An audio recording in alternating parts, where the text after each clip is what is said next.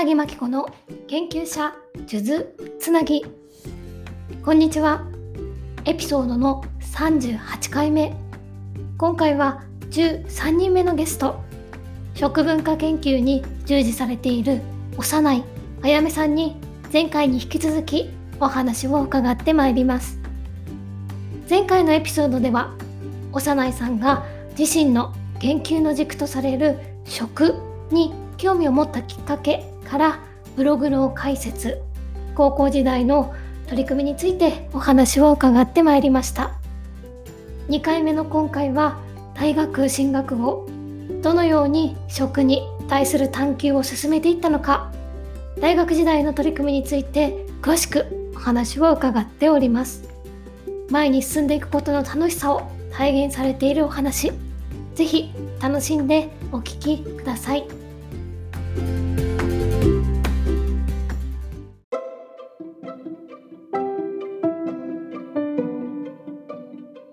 と、今おっしゃってくださったようにその食べる紹介する作るっていうのが別々になっていてで実際にその後もやはり食の道を志したいっていう中でその大学選びもすごく難しかったんじゃないかなというふうに思うんですがどういうふうに決断をしてどのような大学に進まれたのかっていうのもお伺いしてよろしいでしょうか？なんです。あの高校3年生の時にやはり今後進路どうするかっていう話がありまして、であの周りの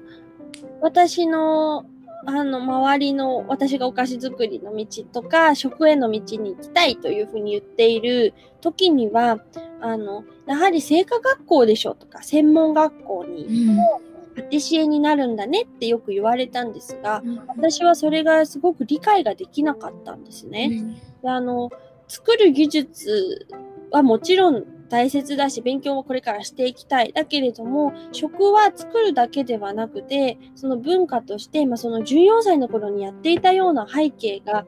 あの、材料がどこから来たのかとか、どういう文化でお菓子ってどういうところで食べられる。でその時には、お菓子といったのだなんでしょう、お菓子というカテゴリーだけではなく、食というふうに大きく捉えるような気持ちで、ブログも更新をしていたので、食をもっとこう、アカデミアの世界からできるところはないんだろうかと。なんでこの選択肢がないんだろうかと。あの、提案をこう、やはり、になる提案、あ、じゃあ大学で食やるんだねっていう提案をしてくださる方は誰一人としていなくて、やはりパティシエになるんだねと。ただ、パティシエになるというのは、もう、あの、それはちょっと自分の中で違うなというふうに、もっとそのやはり大きな職をアカデミアの中から見るというところの勉強をしたいというふうにずっと思っていたので、それは例えば食品構成だって栄養学とか、それも入りますし、またそこもあの、どの分野にしていくかっていうのはあるんですけれども、あの、製菓学校には行かないというふうに決断をしました。うん、高3の時に、あの、世界経済フォーラムダボス会議の起業家コンテストに出場していまして、うん、ここでもあの、その、日本の果物を世界へ輸出する企業プランを出して、あの、最優秀賞をいただくことができたんですけれども、そこでもやはりあの副賞として大人の方がたくさんこうアドバイスをしてくださるという、うん、あのメメンターのプログラムがついてたんですね。うん、で、それはたくさんアドバイスをいただいたんですが、どうしてもあのお菓子とか食べ物が好きなんだから美食の都パリへ留学した方がいいとかっていう話になっていてもちろんそれも魅力的なんですが私の頭の中にはいかにアカデミアの中で食をやるかということにもずっとずっとあの今思えばもう高校生の時からもう思っていたのであのもうそういう考えはなく、なんでそんな、あの、提案ばっかりするんだということで、ちょっと揉めて、揉めてというか、理解してしまいまして、結局、そのプログラムを辞退しなければいけないことになってしまったんですけども、そうだったんですね。賞金の使い道が、あの、やっぱり、こう、勉強したいっていう、なかなかその、なんでしょう、あそんな、あの、喧嘩して、喧嘩別れになっちゃったとかじゃないんですけれども、でも、あの、やはり大学に進学をして、勉強して、その先に進みたいということで、あの、そのプログラムのアドバイスも一応、あの、いた、あの、たくさんいただいたりしながら、あの、生活学校でもなく、大学の中で職をできるところはと言って調べたのが、あの、実際に第一志望として行った大学の学部になります。うんなるほど。今その大学を選ぶ中での過程でお話しくださった世界経済フォーラムダボス会議の学生起業家コンテストで最優秀賞を取られた内容ですね、うん、日本産フルーツの付加価値と海外輸出ビジネスプランっていうのを実際に高校生の時に考えられて発表されたということで、はい、それについても少し詳しくお伺いできればと思うんですが。はい。あの、それまではずっと果物を見ていると日本の果物って本当に美味しくって、世界でも日本の果物の果物のクオリティだったら、もっともっと世界各国のお菓子に使われてもいいんじゃないかっていうふうにずっと疑問に思ってたんですね。ただ、まあ、鮮度の問題だったりとか、まあ、世界各国それぞれ美味しい、やっぱり最高級品の果物ってあるので、なかなか輸出しているというのがまだまだ少ないと思っていまして、その日本のトップレベルの果物をいかに世界のトップパティシエの方々に使っていただくかというようなあの e コマースの事業をあの何でしょう。えっと、こんあの提案というかあの自分でこう考えて発表しました。なるほど。その、まあ、フルーツこんなに美味しいのにっていうのの気づきはやっぱり自身がお菓子を作っている中でフルーツを使うことが多かったからっていうのもあったりする。んでしょうか？そうですねはい。なるほど。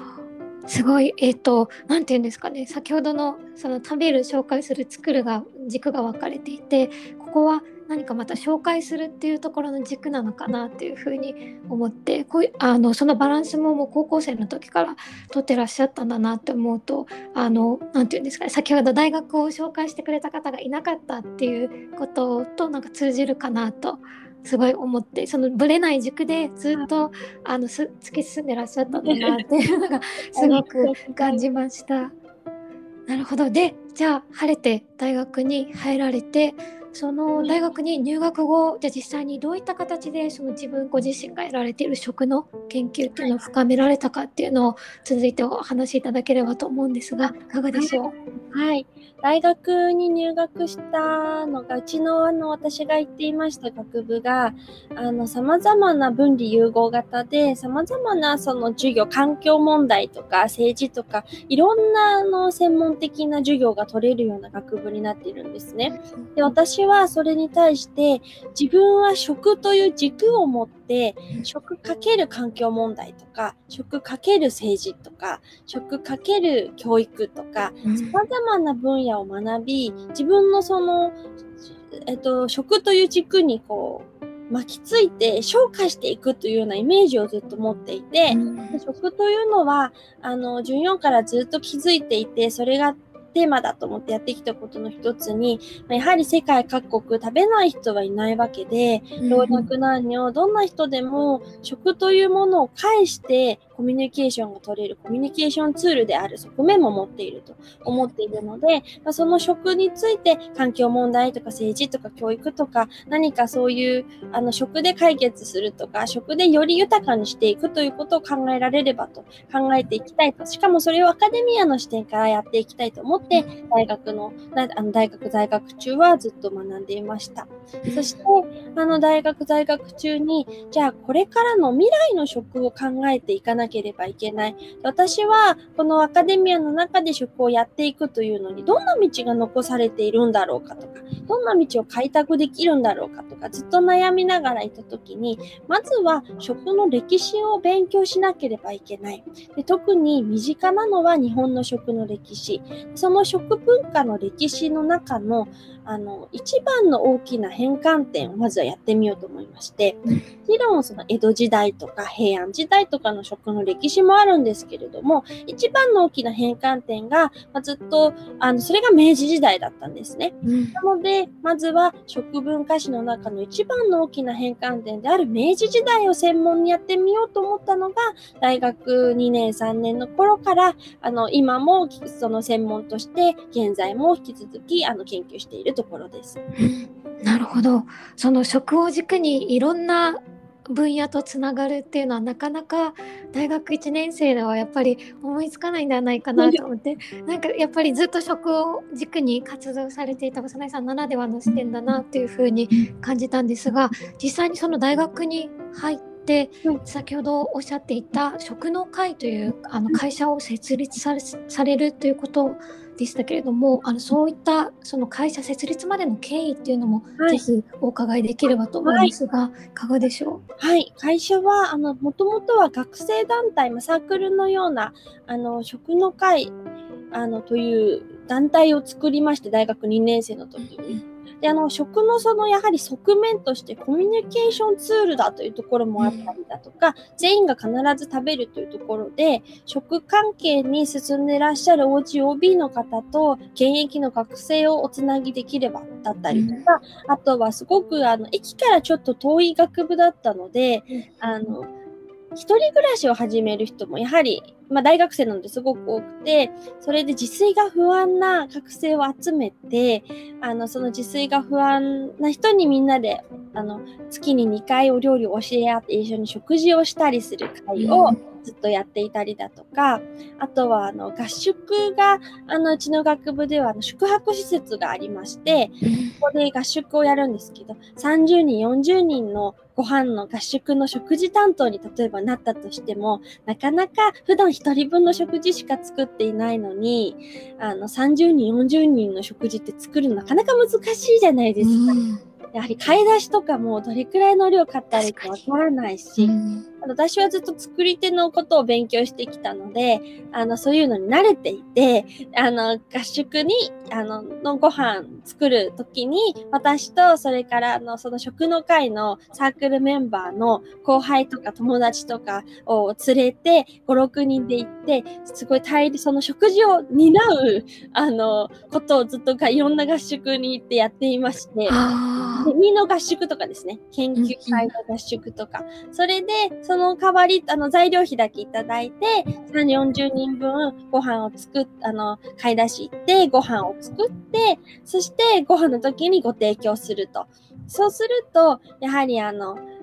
食事担当の方って食事作っている時間帯はそのゼミとか研究会とかの抜けなければいけ抜けなければいけない。それだと先生方もお話しするの大変でしょうし、まあ、せっかくのね、合宿なのに抜けちゃうの、やっぱりももったいないと思うんですよね。なので我々が入って、で、その代わりに、あの、なかなかそのゼミとか研究会の雰囲気とかを大学1年生とかだと、あの、高学年のもの見れないので、うん。あの、後輩たちとかは、よく、その、なかなか潜入できないゼミとか研究会の様子を見れるとかって言って、あこう希望している人とかをが、あの、立候補してくれたりとかして、そういう合宿のご飯を作ったりとか、そういう団体をやっていました。で、そこから、はい。で、そこから、あの、その団体は今も大学の方で残ってやっている。ん。ですけども、私はあの大学卒業するタイミングが来るので、大学4年の時に会社の、また食の会という名前の会社を今度設立をしまして、あの、焼き菓子のオンライン販売であったりだとか、いろんな情報発信だったり、それからあの、その半年後に、あの、飲食店として実店舗食の会日本橋という店を、あの、オープンした流れになっています。うんなるほど。今そのお話しいただいた慶応で設立した食の会というあの学生の団体ですかね、その合宿があるっていうのも、うん。あのなんなんていうんですかね。その所属されていた大学特有だなっていうふうに 感じましたしそこでそのご飯を作るのを担うシステムを作られたっていうのがすごく面白いなっていうふうに感じました。さらにその大学に根ざしているからこそそのゼミどこに配属こう希望しようかなっていう後輩の人々にとってもいい機会になっているということでそれはあの今でも実際につあの続いているんですよね。なかなかやはり今はあの合宿とかもなくなってしまいましたし、うん。そのサークルの方はもう次の代、次の代ってどんどんつながって、大学内で、あの、みんな活動しているので、あの、いろいろと大きく、その合宿のご飯はもう、例えば、あの、やめていたりとか、違うイベントのご飯は作っていたりだとか、ま、そこはもう後輩たちに任せて、あの、やってもらっているんですけれども、はい。なるほど。で今そのおっしゃってくださったサークルとしての食の会とその会社としての食の会っていうのはあのつながりがある中でさらにまた会社としてのあのビジョンですとか目標とか目的っていうのもあるのかなというふうに感じたんですがどういったことを目指してその大学在学中にあの会社をあの設立したのかっていうのも少し詳しくお伺いできればと思うんですが、い、かがでしょう？今度私が会社を設立したのはあのビジネスとしての食というところをやらなければいけないなと自分で思ったからです。あの、飲食店をやるというのは、実際にはあのその半年後に実店舗をオープンしているんですが、こいもう少し先のあの将来にあの飲食店をオープンしたい、実店舗を持ちたいというふうにはずっと思っていて、ただそれはやはりまだまだ経験も実績も少ないですから、いつかチャンスが来た時に、あの、そのチャンスを生かして実店舗を持てるように、あの、やはり場所が、いい場所が借りれるでしたりとか、あの、まあ、資金が貯まって自分で動けるようなタイミングが来るとか、まあ、そこを目指して、あの、やっていこうと思って、で、実際に、あの、それは今も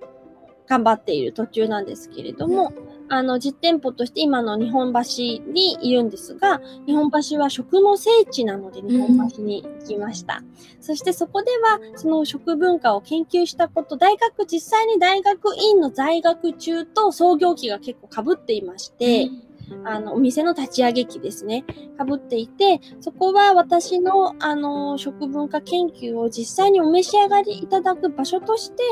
あの、研究拠点というか、発表の場として、あの、作っていきたいなというふうに思ったので、あの大学4年の時にあのそういうことを目指して会社をビジネスと食というものをあのやら自分でやらなければさらに食の世界に踏み込めないと思いまして起業をして実店舗をオープンして大学にも行きながらさらに先を目指しているというような形です。うん、なるほど今お店をやられているのに私なんか伺っていてお店に軸足を勝手に置くものだというふうに思っていたんですがその大学院で学んだアカデミアの知識を発表する場所としてのお店ということで、ね、なるほど。という確かにそうですよね。食ってやっぱり食べてもらって経験してもらって相手に伝わるものですしそれができるあのツールっていうのがまた先ほどおっしゃってたそのコミュニケーションツールっていう由来なのかなっていうふうにも思いますので。なるほど。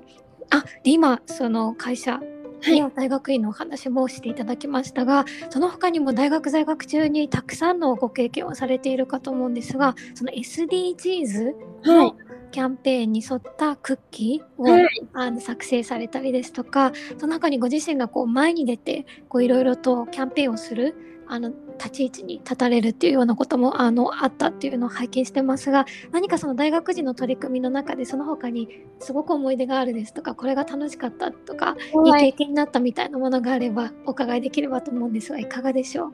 そうですね。大学時の経験ですとうーんたくさんいろんなことをやっぱり生き急いでるのかな。あの振り返ると急いでたなとは思うんですが、まあ、その急いでたからこそどんどん先に進めよう進めようという気持ちでやってきたのがあのこう後悔しないで生きていられる理由かなとも思うんですけども、あの大学在学中ですとあの日本酒と出会ったことの発表をさせていただいたことと、それから慶応ラグビーのお菓子を作らせていただいたことと、あと大学内の、あの、えっ、と、学園祭のもっとすごい大きな連合見た会大会というところのトークセッションに出させていただいたこととか、あとは食のラジオとかもフードアナリスト協会のフードアナリストという資格を取得していて、そこであのフードアナリストの食のなでしこというのに選んでいただいて、1年間、あの、えっ、と、ラジオパーソナリティのアシスタントのような形で、あの、ラジオさせていただいたりしたのも、すごく大きな発信の、あの、勉強になりました。うんなるほどいやたくさんいろんなことをやっぱり大学その行きそれたっていうのはあるんですけれどもすごい精力的に取り組まれていて確かにそうですよね。二十歳になってお酒が飲めるようになるとまたその食とのマリアージュもそうですけれども。あの、日本酒が飲め、本当にあの、日本酒が飲めるようになって二十歳ぐらいの時に、初めて、あの、二十歳の時ですね、二十歳の時に、あの、初めて飲んだお酒が日本酒で、えー。ビールとかでもなくて、うん。あの、こうご飯をあの、お祝いに、に知り合いがご飯食べに連れてってくれて、お祝いしてくださった、二十歳だったので、連れてってくださった時に、お寿司を食べたんですね。お寿司、すごい美味しかったんですけど、そのお寿司を食べてる時に、あの、その先輩方は皆さん、あの、日本酒を飲んでいて、うん。そこで初めて、あの、日本酒を、お酒を飲んでみたら、あの、すっごい美味しくって、なんか今まで一番美味しい、あの、ものはこう、甘味が、脳、か甘味という甘甘い味は、その脳への栄養物質になるので、甘い味こそが、こう、人間にとって思考の、あの、感覚なんだと思ってたんですけど、お酒ってちょっと違うんだなと思って、そこから日本酒にはまってしまって、で、日本酒をその後取るんですけど、で、お店でも日本酒を出すということになるんですが、まあ、歳からまあ20代の日本酒をどうやって楽しんだらいいかとか、やはりまだまだ、その、ハードルが高いというか、日本酒ってこうおじさんの飲み物みたいなイメージがあって、そうじゃないんだよということを発信するお仕事をいただいたりとかをして、あの、自分で日本酒のこう、気軽な楽しみ方とかを発表したりだとか、そういうイベントでトークセッションしたりだとかさせていただいたりしています。なるほど。今お話聞いただけでもその日本酒への愛がすごい溢れているなっていうふうに感じました。いやでもそうですよね。その合わせてこうご飯と食べるものもそうですけれどもその日本酒の飲み方やっぱりどういう食事と合わせたらいいだろうかとかどういうどういう種類があるんだろうかっていうのはやっぱり初心者にとってはなかなかわからないところなのでそれをアドバイスしてくださる方がいらっしゃると大学生なんかは特にこうとっつきやすくなるのかななんていうふうに思ったので ちょっとそのイベントのトークなんかもなんか聞いてみたかったなっていうふうに思いました。ありがとうございます。はい、ありがとうございます。で、えっと、大学卒業後はもう迷うことなく、その研究をしようと思って大学院に進まれたということそうですねでしょうか。はい。うんうん。